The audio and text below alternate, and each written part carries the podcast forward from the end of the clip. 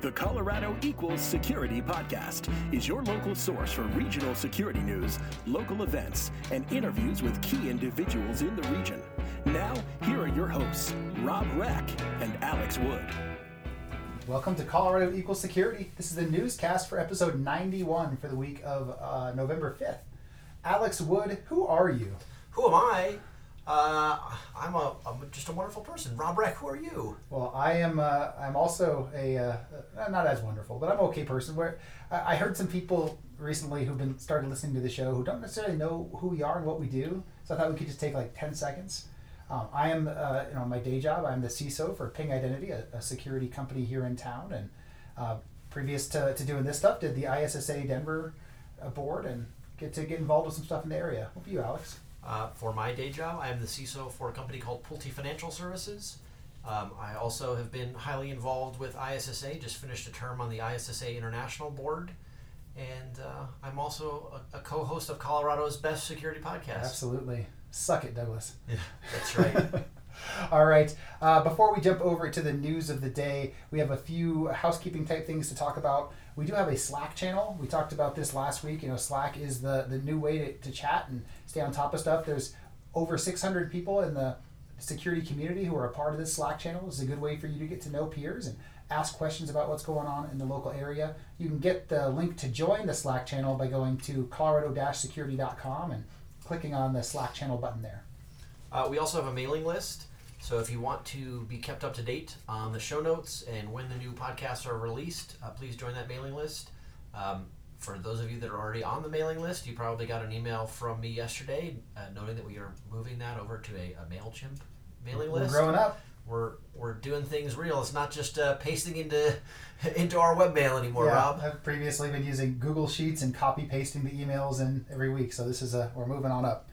Uh, next, we, we would if you like the show, we'd love it if you would rate us out on iTunes or your favorite um, podcast player and let other folks know about the show. Uh, if you would let your coworkers know, let you know your, your friends, anyone you run into, know about the show. We would appreciate it. It's a good way for us to grow and extend the reach of what we do. Yeah, and of course, along with that, subscribe, right? So um, you're welcome to also go to our SoundCloud page and go listen there directly. But if you subscribe through iTunes or Google Play, you'll get this every week automatically in your favorite uh, podcast player.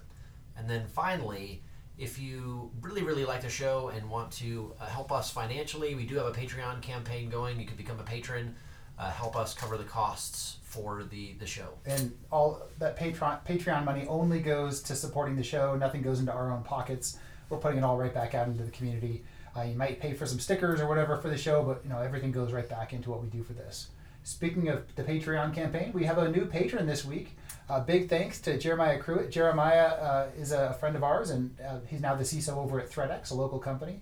Uh, but he's personally sponsoring the show, and Jeremiah, thank you so much for doing that. Yeah, thanks. It, it means a lot. Uh, first on the list for news today, um, you know, we've come in behind Seattle in a list, but I think that's okay. Uh, Seattle has dethroned Denver as the worst city to find love. Well, this is a this is a news from last year we talked about where Denver was number one. Good good news is we're not number one anymore. We're now the fourth worst city to find love. Uh, the criteria they used is uh, enthusiasm about dating, opportunities for dating, frequency of dates, and dates turning into relationships. Uh, yes, and it, there were some interesting uh, quotes in the article. Um, one, they were talking about how Denver is it's sad because it's um, it's like wasted talent. There, there, are lots of eligible people here, but it's sort of like a middle school dance. Uh, you know, a b- bunch of women standing around talking to each other, and the, the guy is kind of off in the corner drinking their beers and, and stroking their Try- beards. pushing each other toward the women and trying to Right. convince No, go. them to You, you go talk to them. Uh, we did we did get to be at the top of the list for one thing. Our men are the most passive men in America. Congratulations, guys! Uh, Yeah, step step forward to collect your award. Just kidding. I know you won't do that. Uh, rounding out the top five, there was obviously we said Seattle, San Jose, California, Phoenix, and Portland, Portland, Oregon. Yes, good stuff. Uh, next story uh, Amazon has opened their second ever four star store at Park Meadows. So this is the store that only sells items that are rated four stars or better on the uh, Amazon website. And at the at the front, when you walk in the store, they'll have things that are on the most people's wish list on the on the kiosks right by the front door. Kind of a cool idea, right? The the cyber world coming into reality there. It is like Amazon in real life. I, I would say that the primary reason I go to Amazon is because I hate going to Park Meadows Mall. So this is not really speaking to me personally, but Yeah. it's a cool idea. Yeah, I, I know Amazon is trying to take over the world, and you know, retail, actual in-store brick and mortar retail is one of those few areas that they have not yet taken over. Yeah. So why not do that too? Yeah. Well, uh, good good for that. And of course, for those of you who go to the Amazon store, let me know how it is. You, uh, I'd love to hear about it. Tweet to us. Uh, next, PopSockets, the local company who ha- has grown by what was it like fifty thousand percent or whatever over the last three years. Um, they just solved the biggest technical problem they had. You, they can now allow wireless charging with a phone that has a, a pop socket on it. Oh, I was going to say the biggest problem that they had was not making it annoying to have those things on the back of your phone. Yeah, I, I, I have never actually had one because the cases I've used haven't worked great with it. But um, I, I do think this is a nice step in the right direction, right? You can have a pop socket and you can wirelessly charge your phone. That's something. Yeah, it, it sounds like uh, from the story you can pull uh, part of the pop socket off that, that has the design on it. It used to be that you know if you wanted to change the design, you had to replace the entire pop socket. You know there was a, a sticky piece that stuck Right. on your phone, but now you can take the design off. That also allows the phone to get close enough to the wireless charger uh, so that you can charge the phone. So basically, you don't have to, to destroy the adhesive in order to charge. Exactly. Good stuff. Uh, also, uh, another story here the popular studying platform Quizlet has expanded to Denver and can hire as many as 300 people. So, uh, Quizlet is a, uh, a startup that is doing flashcards essentially. They're a, a learning platform. Um, I read in the, the article that it was started by a high school student who wanted a, a place to, to be able to study and have flashcards. And um, they moved from, uh, well, not moved, they've added their uh, uh, office here um, in addition to their headquarters in San Francisco. So it, it's kind of interesting because the headline talks about 300 people, but as of today, it looks like maybe they have two people in Denver. They, they've recently hired a director of engineering and a full stack uh, developer. Uh, they plan to get up to about 25 people sometime next year in that office. So while we're, we're talking about two to 300 people in the longer term, in the next year or so, we should see a, a pretty small growth here. Yeah, it also sounds like they don't actually have an office yet, that they are working out of a co working space until they get out of that, uh, that mode of two people and, and need a full office for people. So does this press release or news article, whatever, does this tell us that we've officially reached the top of the talent bubble when this is an announcement? right. hey, uh, we've sent some people to your city. They're going to be working in a co working There's space. two of them, and we think we're going to get 300 of them. We don't know when, we don't know Right. how. Yeah. Yeah, beautiful. All right. Well, invest all your money in the stock market, everybody. Uh, next, the election integrity has been in the news a lot, uh, especially electronic voting machines and other things like that. There was a Colorado Sun article this week uh, talking about um, election integrity, electronic voting machines, and the, the Denver tie here is that one of the three, um, basically three only uh, companies to make those voting machines is based here in Denver. And they have all of their security figured out. Is that where we are? I think so. Good. We're done. Good. I'm glad we can move on from that. Uh, well, we do know that our Secretary of State is the best for for election security. Alex, we were just talking right before we hit record that um, uh, I found out and shared with you that there's a website you can go to to see whether they've received your, your ballot yet. It's uh, something like Go Vote Colorado. Um, and you can go see, you know, you mailed it in or you dropped it off, that the, my county has now received it. I'm going to be counted. It's pretty cool. That is pretty cool. Don't have to worry about it getting lost in the mail or stolen. Also, as this episode will be released right before voting day, if you have not done your mail in ballot and are going to vote in person, uh, please go vote on voting day. Um, also, you need to make sure that if you are going to be voting by mail, that you have your vote received by the end of uh, voting day, I believe, or you have to turn it into a physical Yeah, I voting think, box. I think you need to, at this point, you should not drop it in the mail. You need to go drop it into one of those boxes somewhere. Uh, next, uh, speaking of government security, um, there's an article here about the Colorado IT, the Office of IT, and the the CDOT attack that happened recently, um, with an interview with our CTO. Yeah, so I think we've talked about this before on the show that uh, CDOT had a big ransomware attack, uh, and then actually I think a subsequent ransomware attack um, a little while back. Uh, but this is just them talking about uh, some of the steps that they have taken to try and make sure uh, that we are remaining secure. Um, so this is David McCurdy, the CTO of the uh, state of Colorado, and he was given an interview um, at a conference he was attending. pretty good stuff. He also makes a shout out for our own Debbie Blythe, the CISO for the state of Colorado. So good to see those guys uh, working together and investing to help keep all of our data safe. For sure. Uh, LogRhythm had a press, press release this week uh, announcing the new version of their software. Uh, a couple big things that they announced. Uh, one, they have some integrated playbooks into their SIEM, so you can now uh, take standardized steps as you're investigating incidents that are discovered through LogRhythm. Um, also, some additional um, automations and actions.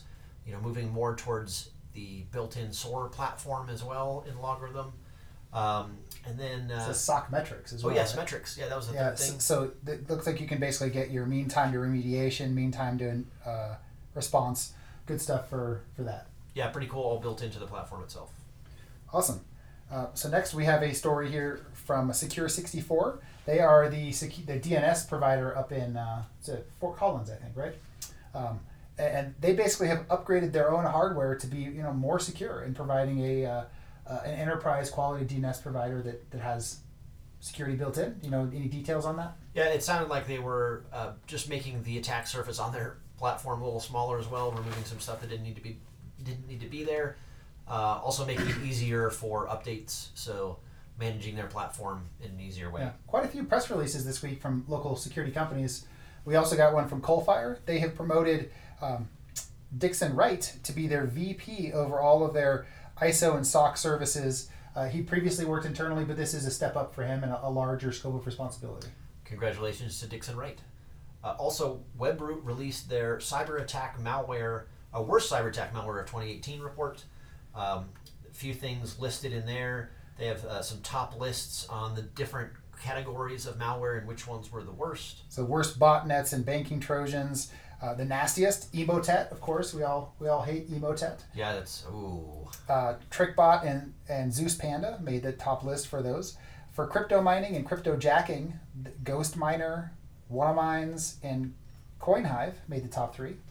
And the three nastiest ransomware: uh, Crysis slash Dharma, uh, Gandcrab, and SamSam. I don't know how Sam Sam didn't make number one on that list because that's the one that I seem to hear about the most. Yeah, that's the, that's the one that gets the most buzz because you know they got all those government organizations. Uh, final piece of news this week: we have a blog post from Jeremiah Crute. We talked about Jeremiah earlier. He is the new CISO at ThreatX. Um, he has a blog post talking about what the new age of web applications means for security. And what does that mean? Uh, basically, you know, all of the applications are moving us to the cloud. Mo- excuse me, moving us to the web. Um, and security has to happen more at the web layer. We have to have more visibility and, and, intelligence built in from a security perspective there, rather than trying to do it at a network level or even a system level. Perfect. Thanks, right. Jeremiah. Good blog. Good stuff. And uh, move it over. That is the news for the week. Next, we, we have a Slack message of the week. So as a reminder, uh, each week, uh, Andre Gata, who is the kind of one of our patrons for the show, uh, helps us recognize one of the folks who has a good comment in the Slack channel. Basically, if you said something interesting out there, we want to call it out, kind of drive some more traffic and more conversation there. Yeah, and one of the big pieces of conversation this past week was about IBM acquiring Red Hat, and uh, thirty-four billion dollars. Billion with a B, everybody. Big, big, big number. Yeah. Uh, and so this week's winner was James Carter, who said, "This just in: IBM rebrands Red Hat to OS 3." that, was, that made me laugh. Uh, that's maybe, a good one. Maybe not the most insightful, but definitely the funniest comment of the week. So, so, so for those of you youngsters out there, uh, IBM had an operating system called OS 2. Yeah. Uh, so, so James will get to pick some swag from the Colorado Equal Security Store, and if you want to be uh, the winner next week, go say something funny in one of the public Slack channels, or maybe insightful or useful or yeah. other else. All right, moving over to our events. As a reminder, we do have an event page, a calendar rather, on our website at colorado-security.com. You can see all the stuff coming up for the next few months. Um, there's a there's a brand new series of events that start on the fifth on Monday here. Uh, SecureSet is doing their Denver War Games series, and this is basically a, kind of a half teaching, half hands-on lab that they're doing for the next uh, I think it's like next three weeks, eight different sessions where you can get out there and really get hands-on technology and, and learn how to get into security. So if you know someone who's you know maybe technical but not into security or really wants to figure out if security is for them, I think recommending that they go to these war games is a, good start. Hello, Rob. Do you want to play a game? Good one. Your, your voice is almost exactly like a, like the Almost. Yeah. Uh, so the first one is on Monday the fifth, uh, and that's the kickoff, basically talking about the series, and then from then they're gonna have much more over the next few weeks. On the 7th, CTA is hosting their annual Apex Awards. Um, again, the CISO of the Year award will be given out at that uh, banquet. Uh, Rob Reck, James Carter, and Debbie Blythe are the finalists. Should be fun. Uh, also on the seventh, ISSA Denver is doing their Women in Security meeting. On the 8th, CSA is doing their Colorado Fall Summit. On the twelfth, SecureSet has their War Games Intro to Strategy and GRC. On the 13th, CTA is doing an event called Craft Your Career Path featuring General Assembly. On uh, the 13th and 14th, we have ISSA Denver's November meetings. As a reminder, on the 13th, that means there'll be lunch in Boulder. Tuesday, the 13th, there'll be dinner in downtown Denver. And then Wednesday, the 14th, it'll be lunch in the DTC. In case you don't want to do ISSA in Denver, ISSA Colorado Springs is also doing their November chapter meetings on the 13th and 14th. Uh, they have a similar setup. There are lunch and dinner type meetings. Yep. On the 14th, SecureSet has their War Games with applied cryptography. If you want to learn how to do cryptography and apply it, this is a Wow. meeting for you. On the 15th, ISACA Denver, Denver is doing their November chapter meeting. Also on the 15th, ISC Squared is doing their November meeting. And finally, uh, Colorado Springs ISSA is doing one of their mini seminars on the 17th of November. That's that is the last for the next two weeks. But I want to call out a new meeting that was just posted this morning. Um, ISSA and ISACA posted their joint December meeting. This is always one of the really fun social events and, and, and programs in the area uh, each year. This this year looks maybe even more fun. It's going to be on December 10th from 2 p.m. to 6 p.m. at the Soiled Dove Underground. It's Wow. be kind of a fun venue, right? Yeah. They, they've done comedy works a couple of years and they're they're moving on. I assume that there'll be someone singing some really good music. Um, it's not you, Rob? I thought they signed you up to I, sing. I'm not making any announcements at this point. Uh, they, their number one keynote speaker is Tim Prendergast, who is the chief cloud officer for Palo Alto Networks. Wow. Um, you do get two CPEs for showing up. There's giveaways, there's drinks, there's food. Good time to come. And you get to hear Rob sing. Um, and it's possible that you could hear somebody sing at the Soiled Dove. Yeah. Sweet.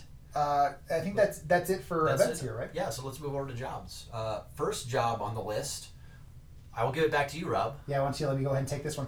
Uh, Ping Identity, we're hiring a, a GRC analyst focused on business continuity and incident response. So this is someone who's going to be really kind of getting their arms around and, and helping us manage both our business continuity and IR programs, doing testing, doing follow up on those incidents, looking for someone who has some programmatic experience and wants to help Ping excel. A second position I'm hiring at Ping is a security program business analyst. This is someone who's going to help us really run the security program, work directly for me, work with me day to day on all of the things we're managing, uh, do our metrics, do our financial reporting, all the stuff we do programmatically. You know, really have their hands in the into the day to day stuff. So if you can tolerate working directly for Rob, apply for that job. Uh, and, and there is free beer, so it helps with the tolerance. That, that does help.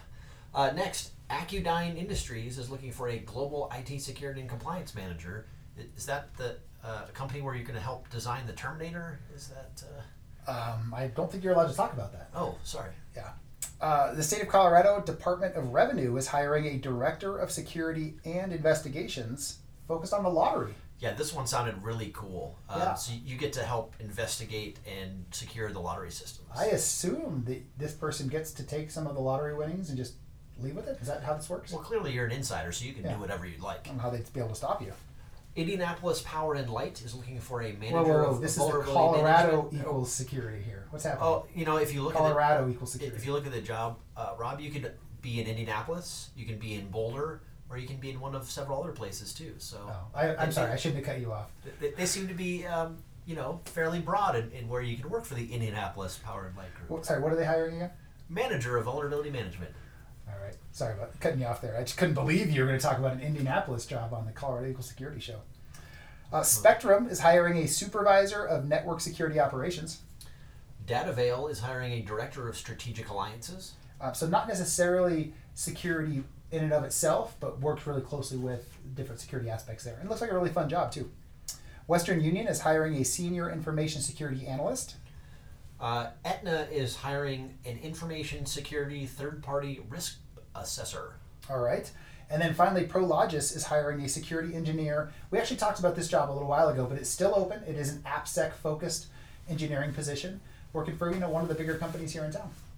Awesome. And that takes us to the end of jobs. All right. So our feature interview this week, you sat down with Greg Foss, who is the senior manager of threat research at LogRhythm, I think. Something close to that. And we were gonna run this show next week, but then we realized Greg just announced he's moving on from LogRhythm, but we got to get this in now before it's That's before it's right. out of out of date. That's right. So, uh, so it was a good interview with with Greg. I sat down at their annual user conference, Rhythm World, here in Denver. We talked about stuff that he'd been doing at LogRhythm and, and other stuff that Greg is up to. Well, we look forward to hearing number one this interview, and then we'll hear what he does at his new gig when when he gets there. Exactly. Awesome. Well, thanks, Alex. We'll talk to you again next week. Thanks, Rob. Hey, this is James Carter, CISO at LogRhythm. This is Colorado Equals Security for Colorado Security Professionals by Colorado Security Professionals. Welcome to Colorado Equal Security. This is Alex Wood, and we have a special guest today, recording live from uh, Rhythm World 2018. I have uh, Greg Foss of LogRhythm here. Hey, Greg. Hey, thanks for having me, Alex. You're welcome. Um, you are a, a I don't know, I'll call you a known commodity in the, Yeah. the local Colorado security scene here, Greg. Um, and you know, you I think well even even nationally, you know, you've been on you know Paul's Security Weekly and other things like that. So I'm sure that there's lots of people that that know you. Yeah. But for those that don't, maybe we can start out by giving a little bit of uh, history of, uh, of where you've been and things that you've done, how you got to being where you are today at LogRhythm. Oh, sure. Well, well, thanks. You're, you're too kind. Uh, maybe infamous might be might be a good word. I don't know. um, but yeah, so it's been in infosec for for you know quite quite some time now. Uh, professionally, a little over ten years. Just um, you know, started out as a as a web developer. Um, you know, building building sites based off of content management frameworks and stuff like that. You know, back into uh, you know through college and and out a little bit after college and uh, you know going from there into kind of the real world starting to realize like how bad my code was and Right. some of these other kind of scary things that we're putting out there and um, you know from there I got into web application security uh, fortunately working for the Department of Energy um, working in one of the national labs uh, where we actually had a very massive web development uh, program there. Um, you know, they hosted everything on renewable energy servers, which was kind of cool. That is cool. Um, so that's why DOE wanted to kind of host everything with us. And so one of the aspects of that was building up a application security program to adequately protect all of these assets. You know, do full source code security up through the development lifecycle, and then monitoring and maintaining them after afterwards. Um, and that was kind of where I really got into uh, security initially. Was kind of that web application hacking and defense kind of thing. Um, and then now, uh, fortunate enough to work at LogRhythm, where I get to run the uh, threat research team. And so it was kind of funny. I started out on the threat research side and went over to build up our internal security program here, um, which has been been fun. It's been a different challenge trying to you know build a security program for a security company, uh, much different than some of the previous places I've been. And so, you know, with that, now I think we have kind of a mature program and we've expanded it out quite a bit. So now, you know, moving back into the threat research side, um, it's it's been a fun ride for sure. And so that's a pretty new thing for you, moving back into the threat research side. Yeah. Uh, was that um, because that was an, an interest to you? You wanted to do something different? Um, you know, just sort of situational. How'd that come about? Yeah, so that was something where I, you know, the reason I came to LogRhythm was to do threat research. Yeah. And, uh, you know, the security aspect, building that out kind of came out of as a commodity for, hey, you know, we kind of are doing this sort of, but we need to build a full program. We need to actually expand this out and do this in a way that, you know, we can be the example for our customers. And, and so part of that, you know, um, you know, it all kind of feeds back into the threat research side a little bit. Um, but for me, you know, the, the operations is fun and all, but I definitely wanted to get back into threat and really, you know, have, have more open kind of freedom to explore a lot of the possibilities for new attacks and defense and um, just kind of dive into that whole, that whole side of things. Yeah. So you, you mentioned a bit ago that it was uh, it was interesting, maybe even a bit of a challenge for you developing a security program at a security company. Mm-hmm. What, what were some of the, the interesting things that, that you saw during that, or you know, learnings or challenges? That Oh had? yeah, yeah, definitely. I mean, and one of the real cool things is we have so much support in our whole company for the security program for doing kind of the right thing. Um, so that's that was really helpful because they really wanted us to, you know, build this up and, and be kind of that example. And so part of that, some of the challenges we ran into are, you know, just getting coverage on everything, you know, separating development assets from corporate assets. Um, that was a, a, big one right there because you know we're testing a lot of things like exploits and you know attack and defense kind of stuff. So we have to have that logically and physically separated from our actual corporate assets, where you know we have customer data, you know, in our cloud environments and things like that. Um, so having that separation and ability to monitor both effectively, but differentiate, you know, what's what's an actual concern and what's not. Um, that was kind of one of the biggest challenges was getting that kind of architecture uh, developed at first. Um, and then now our big challenge is uh, moving fully to cloud, trying to push towards a zero trust model where we're actually trying to base everything fully based on your identity. So who you are, what permissions you have, where you are within the company, what you're supposed to touch, all those kind of things, and that being the full governing aspect of what you can actually do within the company, whether in inside the company through the VPN or on any of the diverse kind of cloud assets that we have. Yeah, that's pretty cool. You know, you hear a lot about zero trust in the industry today, but you hear more um, either vendors talking about how it's cool, mm-hmm. um, or you know, product companies pushing their products for zero trust. Yeah. But less um, in terms of the people that have actually gone through it and implemented it. So, what in terms of implementing zero trust? Mm-hmm. How far do you down the road are you guys in that? And then, uh, what what was the hardest thing mm. to in, in that model, and or what would you recommend people do? Yeah, yeah. And so for us, you know, I'd say we're about halfway through our whole process to get to a full zero trust model.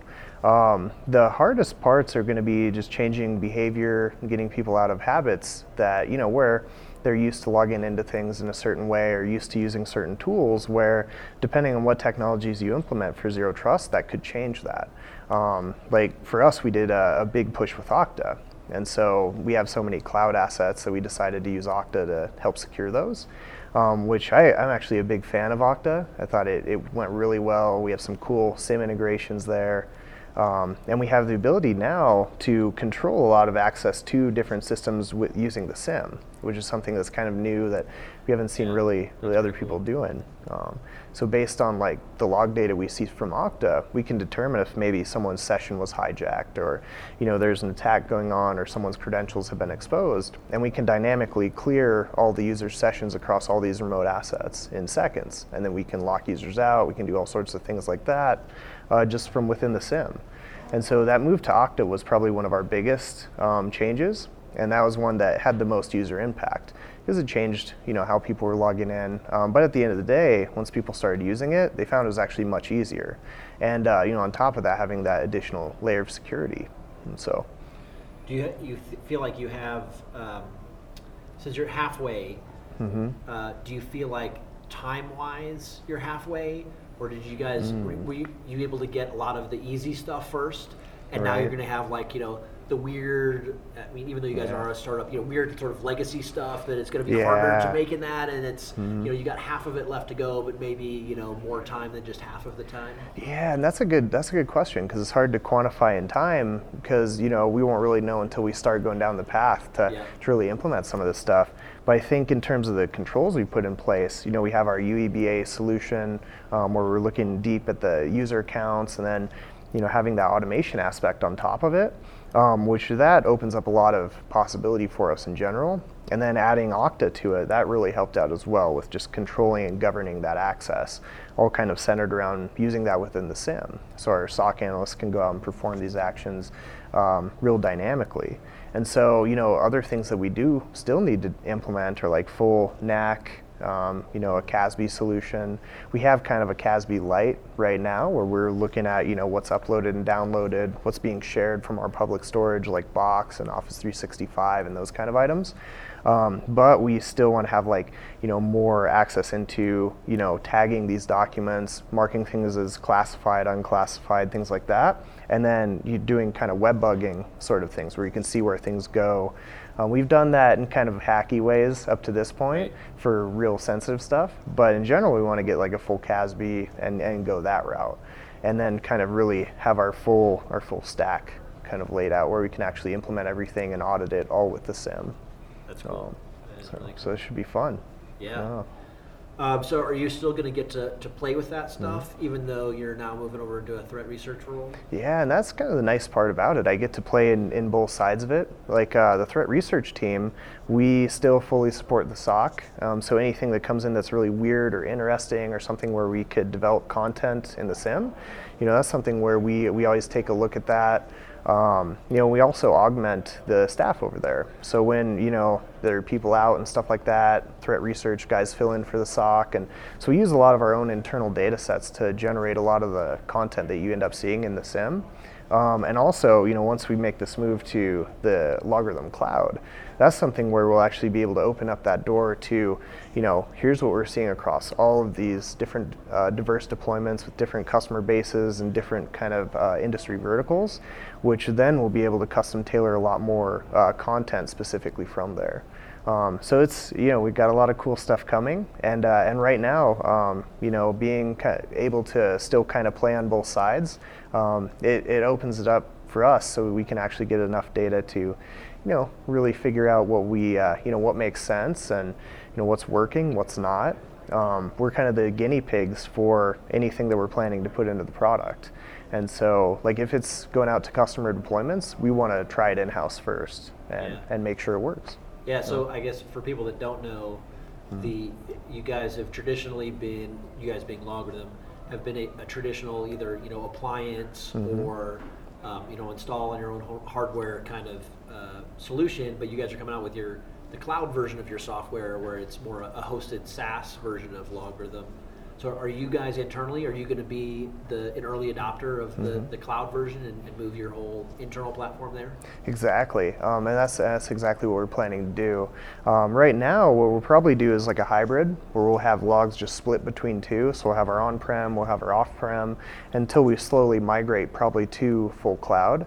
Um, just because we want to be running the same environment as our customers are, and you know, be experiencing these kind of same things. Um, like we always like to do the patches first and things like that, just so our customers don't have to deal with any bugs or anything. Um, so yeah, we'll, we'll definitely uh, plan to do that. That's awesome. Yeah. Um, so it, back a little bit to, to the uh, the threat research versus the operational teams.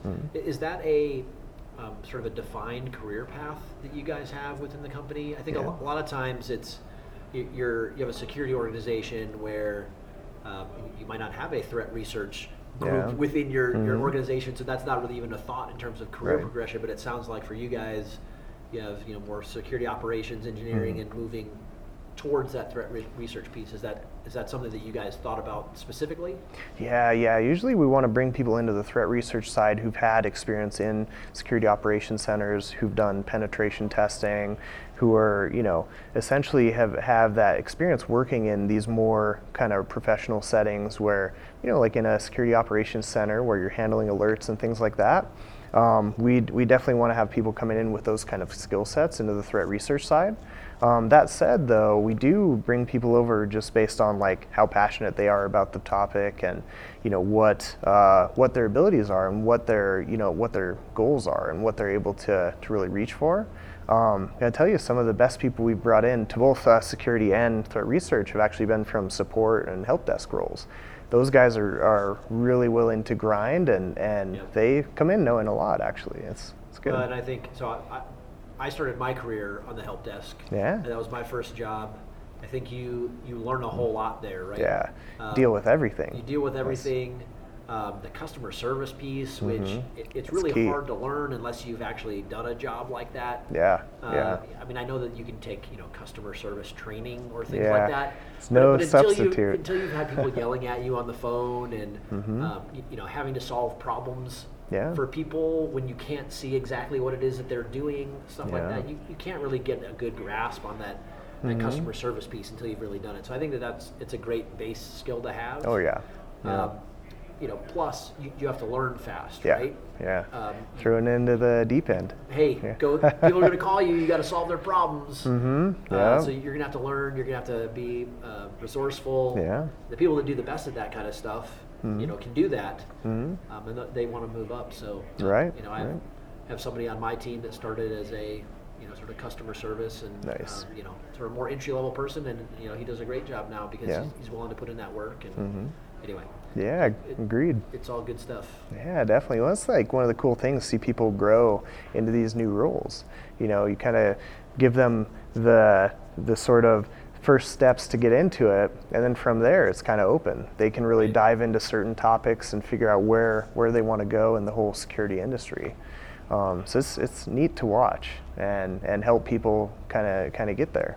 You know. Yeah, it does worry me a little bit how we have more and more formal education today around security. Yeah. Which I yes, I'm I'm glad that people are learning about topics in security, but I mean, Mm-hmm. It's a different security- spin on it. Yeah. Security is, I mean, it's a uh, it's a sub discipline. It's a it's an add-on. It's a you know an Mhm. umbrella to to other parts of IT. Right. It, it really isn't a discipline in of itself. You know, there's Yeah. there's security of the things that we're already doing. Mhm. When you have people that are coming in and getting their degree in security, um, and Yeah. you know maybe you don't understand the the other disciplines really as well. You just understand the security tools or the you know whatever it is you learned in class. Right.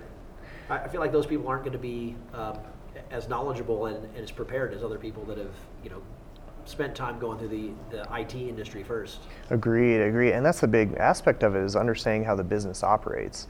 Because that comes first. Like Right. you can have, you know, massive vulnerabilities and things like that that you see as a big issue. But really, when the company sees it, how is that going to impact profitability?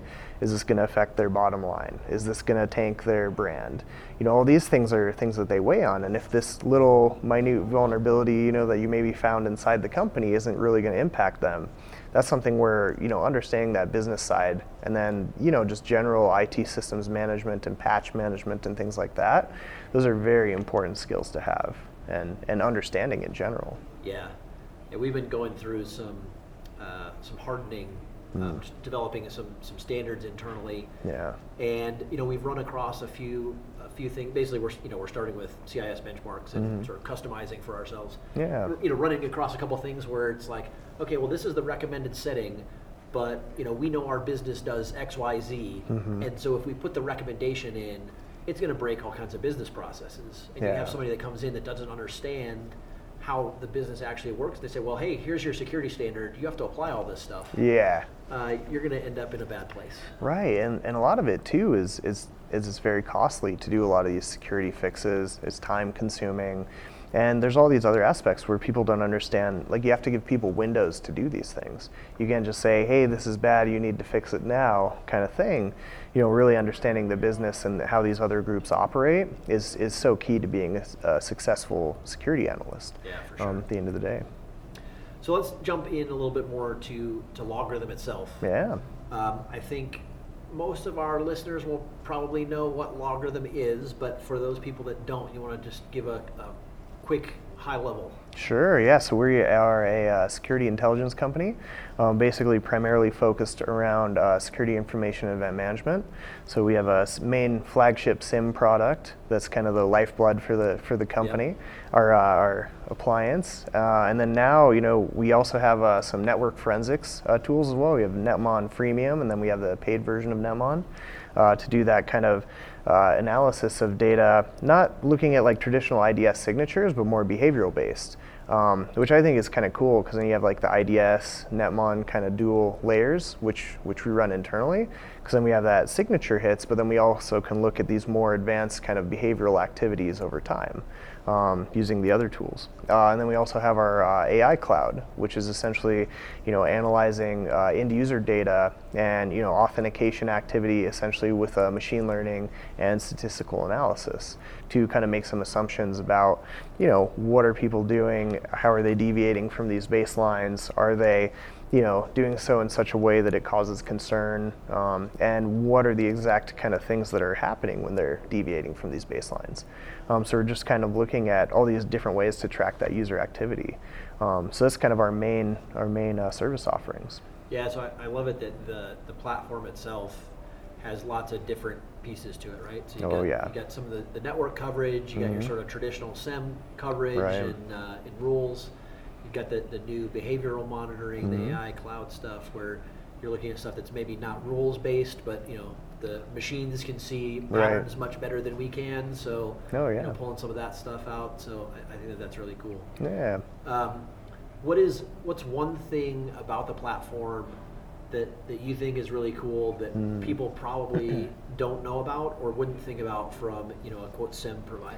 Yeah, so probably one of my favorite aspects is uh, the smart response capability. Yeah. So smart response is our version of security automation, and so that's basically allows people to write scripts or load up, you know, binaries and things like that that will trigger whenever certain alarms fire. Um, so this is something where we actually built our whole uh, kind of phishing analysis platform off of smart response, where when we detect a odd you know, email over the wire or something like that using our regex engines or threat lists or, you know, various kind of analysis of the just the email logs in question, we can go out and pull that, that email down, analyze the contents and determine a risk score. And then, you know, from there we can actually update a LogRhythm case with all the associated information from the attack that came in. Um, you know, we can actually go do quarantine actions automatically if you set, you know, that to do that after a certain quarantine threshold has been passed. Um, and so all of that is kind of made available through the LogRhythm smart response uh, functionality.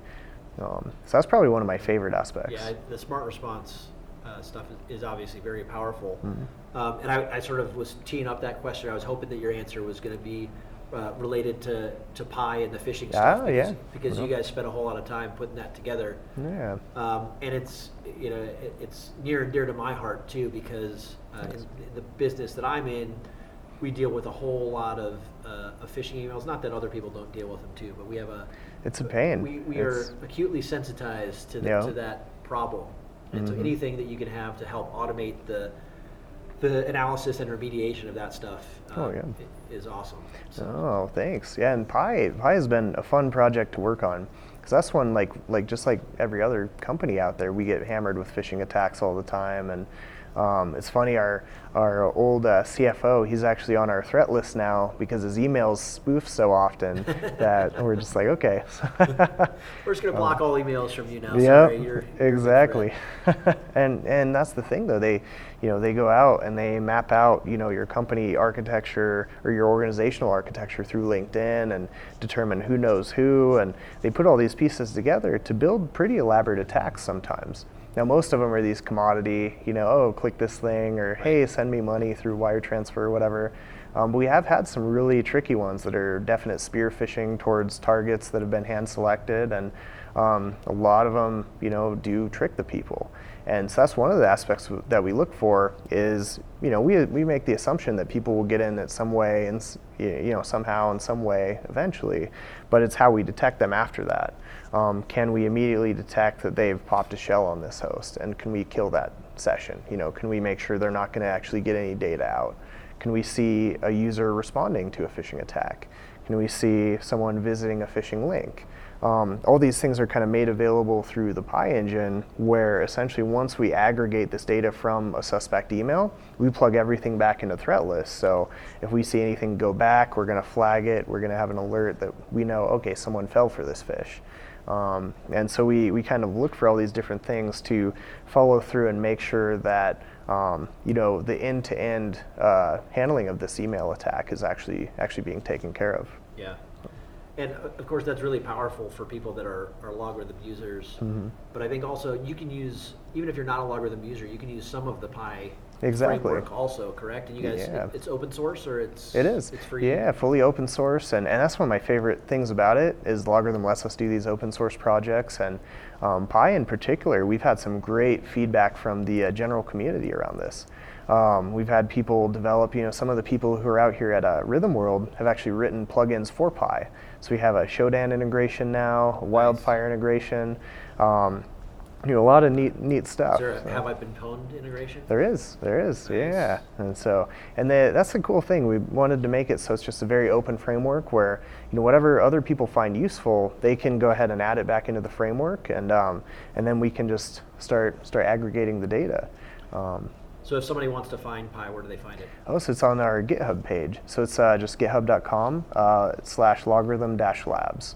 Okay. And then we actually have a bunch of other open source uh, smart response plugins up there as well. Nice. Um, and then we have the officially vetted ones uh, on our community. So it's community.logrhythm.com. Um, so we like to have both because we have that open kind of aspect of sharing with, with everyone, regardless of if they use LogRhythm or not. Um, and the nice thing with, with PIE, you can actually do searches in it now. So you actually don't need the SIEM capability. You can go target searches through your inboxes and stuff. Oh, and, nice. and so we wanted to make that so, you know, if you're using even one of our competitors like Splunk or QRadar or something like that, we want you to be able to plug this in in line with whatever solution you're using. Because that's just one of the things where, you know, regardless of our customers, we want people to be able to, to perform these kind of actions like delete mail and block senders uh, in as automated and quick a way as possible. Awesome. That is, it's really great. I think it is really um, a boon to the community to, to have stuff like that. So thanks, thanks for doing that. Oh, thank you. Um, so, so now in your new role, in your your uh, threat intelligence role, Mm-hmm. Yeah. what, what's some cool stuff that you're you're working on or stuff that you found? Yeah, so so right now we're doing a lot of work uh, with the MITRE ATT&CK framework, really looking at mapping, you know, everything uh, that we can that we can accurately test from the MITRE ATT&CK framework back to uh, controls within our within the SIM. Um, and we want to do it in such a way that people don't need to use something like an EDR tool, such as like Carbon Black or CrowdStrike or something like that, to get a lot of this rich data. Uh, so we've been looking into Sysmon and, and ways to use Sysmon and build configurations that allow people to capture all this data in uh, really verbose ways from all of their uh, diverse systems um, in such a way that they can actually detect all of these different types of attacks. Um, and so that's a big one we're working on right now. Yeah, I mean, I've seen more and more work from people around MITRE ATT&CK framework, and Mm-hmm. I- I'm, I think it's really promising. I, I love the, the framework and the idea behind it, so I'm glad to see more and more stuff going into Yeah. that.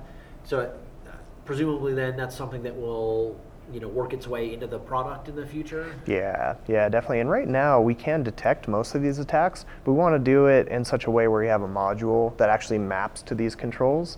Um, and one of the cool things, like uh, like Red Canary here in Colorado, they put together the Atomic Red Team testing kit, and Right.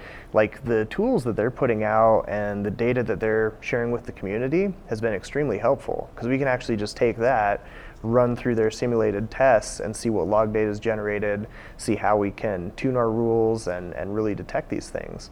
Um, and by trying to use just the base OS and then log collection, like Windows event forwarding, Sysmon collection, stuff like that. Um, so we're trying to do it in such a way where, where maybe, you know, if people don't have budget for EDR, uh, they can still get this data. Yeah, that's cool.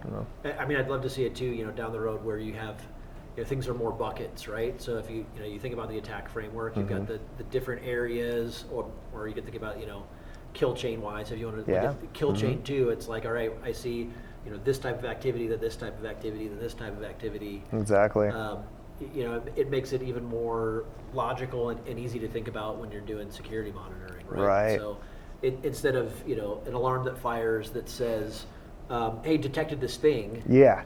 it's like, "Hey, here's you know this fired, but it's also this part of the kill chain, and then you can relate it to the other things that are going on." And, Exactly. this part of the the attack framework. So on. Anyway, I think Yeah. that's really cool stuff. Yeah. Well, and, and you bring up a good point with the kill chain, like looking at that progression, right? So maybe we don't alert on something where, you know, they're just doing some enumeration or things like that, but we track that data so that if they start progressing, say they go from enumerating to actually dumping local credit creds or something like that, then we're going to start firing on that and then reference back to these other kind of things. So you can actually trace back, you know, possibly back to that entry point with, with as minimal effort as possible. Yeah, so- good stuff. Good yeah, stuff. fun times. It is fun times. um, so I, I know, Greg, that you do things other than specifically a LogRhythm. Mm-hmm. Um, I know in the past you've been um, involved in the in CCDC. Oh, I also yeah. know you recently were involved in a, a cryptocurrency Yeah, uh, yeah. uh, conference that we had here in town. Uh, Maybe you Mm-hmm. want to talk about that? Yeah, sure. So the, the cryptocurrency stuff is pretty fun. We uh, so so one of my one of my friends he ended up um, you know essentially wanting to create a local cryptocurrency conference.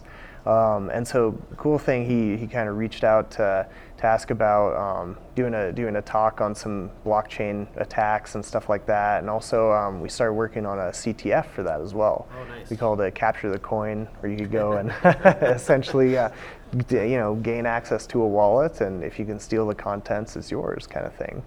Um, the the conference was really cool. It was such a mix of people from so many diverse uh, kind of backgrounds. Like there were economists there, and lawyers, and marketing, and graphics design people, and sales, and like like kind of all walks of life were at this conference. And so this was really neat to see everyone kind of their different takes on you know blockchain uh, in general. And um, and blockchain's such a weird kind of thing, right? Right. Like a lot of people hate it, a lot of people love it. I, I'm kind of like, I think it's cool. I think the technical aspects are way cool, um, especially the security implications. And, um, and that's actually uh, tomorrow. I'm doing a breakout on uh, breakout session on blockchain attacks, and it's just a bunch of things we found um, while I was researching the topic to determine what are ways that people can like game the system Yeah. that are in place, what are smart contract attacks, um, you know, and how, how these kind of work together. Uh, one of the most interesting ones I found was this guy. Uh, he ended up setting up a honeypot online, and uh, the way he did this was he got some ERC20 token, which uh, so ERC20 is uh, basically a spin-off of Ethereum, um, where it's like a uh, uh, smart contract based off of Ethereum that is another token in and of itself. And so uh, it was some like little unknown kind of token. Uh, I think it was like Mirai or something like that. I, don't, I forget the name of the token. Okay. Um, but he set up this wallet, uh, and it was a MyEther wallet where you can store all these kind of ERC20 tokens in. And uh, he set this up in such a way that there was no gas in the wallet. There was about $5,000 worth of this token, but no Ethereum gas. Okay. And so the way Ethereum works, in order to transact any money, you actually have to pay a little bit. So it's like the transaction cost, which is uh, Ethereum gas. And so there's no gas in this wallet. And he goes out and tweets his private key to this wallet. And so as soon as all these people found his private key, you know, they start attacking the wallet. And the funny thing is, he set up a script so that whenever they hit the wallet and tried to tried to steal his money and move it to theirs, it would just take the gas that they put in and it would rotate it off and put it in another wallet. and so, and the guy he ended up making a lot of money just by letting people attack this wallet. Um, so there's a lot of real creative kind of attacks for for these uh, new smart contract technologies. Yeah. I think that's the scariest part, right? It's we don't really know all the implications yet, Mhm. uh, but I think that there are some people that are putting some pretty heavy reliance Yeah. on this technology. Mm-hmm. Um, I feel like there's going to be some bad consequences in the short term Yep. uh, for people that, that really hadn't thought through all those those things. Um, Mm-hmm. And it's also a, a sort of a great market for all of the people that are super creative, the hacker types, where it's like, ooh, Yeah. Let me think of the you know 27 different ways that it's possible to break this thing, right? Right. Right. Um, and so I'm, I'm sure people will have a heyday, and that you know that's part of the fun of being a hacker is figuring Yeah. out, and Yeah. not necessarily a hacker in a bad way, someone you know someone that Just is figuring stuff figuring things out. out. It's you know, Mhm. hey, you know, you said that it should do this. Well, let me think about the ways that it shouldn't do this, and, and see if I can do those. That's that's the cool part about it. And you know, like traditional like AppSec, say you find like a cross-site scripting vuln and you pop a JavaScript little alert or something like that. When you go over into Solidity, which is the Ethereum uh, smart contract programming language, and you do an attack against, say, a smart contract directly, you're not just getting like an alert box. You're getting possibly like ten thousand dollars. Right. Like it's like real world instant direct consequences where all of a sudden you're connected to this environment where you can instantly launder that money and you know pass it around to different tokens and move it through privacy coins and stuff. Not that you would do any of that stuff. right? No, no, but that's something criminals are doing uh, very much so now. Like it's a crazy environment. Everything, you know, I would say 90% of the whole, you know, cryptocurrency scene is Ponzi schemes. There's no SEC regulations on trading. Um, you know, if you have enough money, you can manipulate an entire market yourself uh, in this in this environment, which Well, is fascinating and scary. Yeah. You know. I mean, let's not even get into ICOs or Yeah, you know, yeah. stuff like that where Mhm. Hey, I'm, I'm offering you this thing that's not worth Yeah. anything, may Yeah. never be worth anything. But my Uh, white paper sounds great. But yes, but here, let me describe it for you. It's, it's going to be awesome. Yep, and people, you know, throw money at these things. ICOs in particular are one where you don't have to have a working product. You don't have to prove anything. You just have to have a flashy site and a way to collect Ethereum or Bitcoin or whatever you want to get paid in.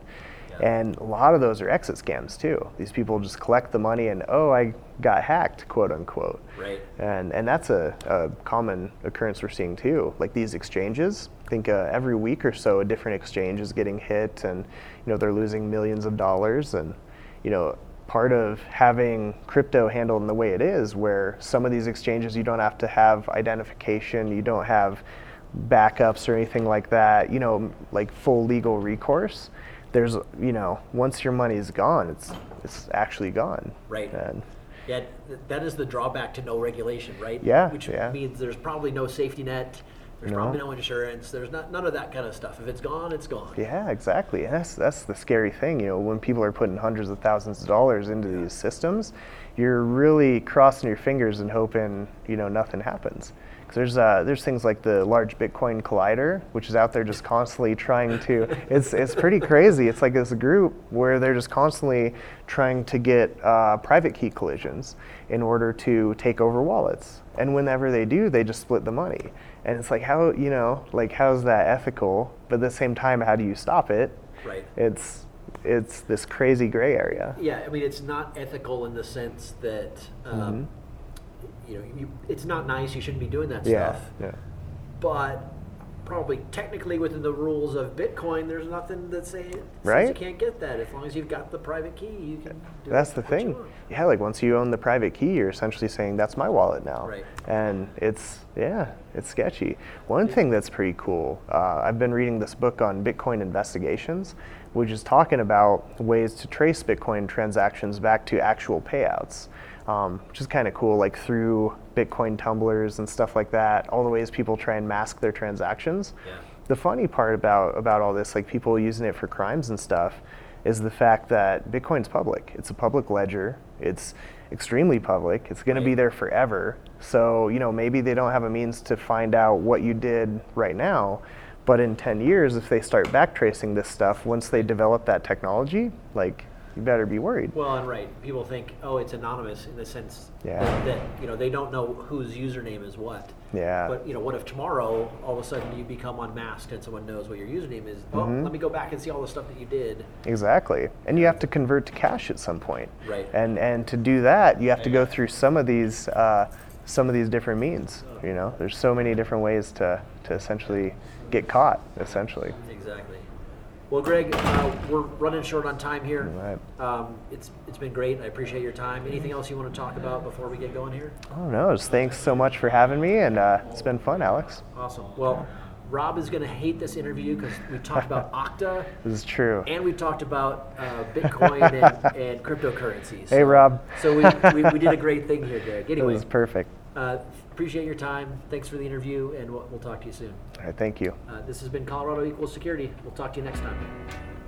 Learn more about the Colorado security scene at colorado-security.com, where you can see information about local security groups, a calendar of upcoming security events, and learn more about Colorado equals security. Reach out to Alex and Rob by emailing info at colorado-security.com. Until next time, remember, Colorado equals security.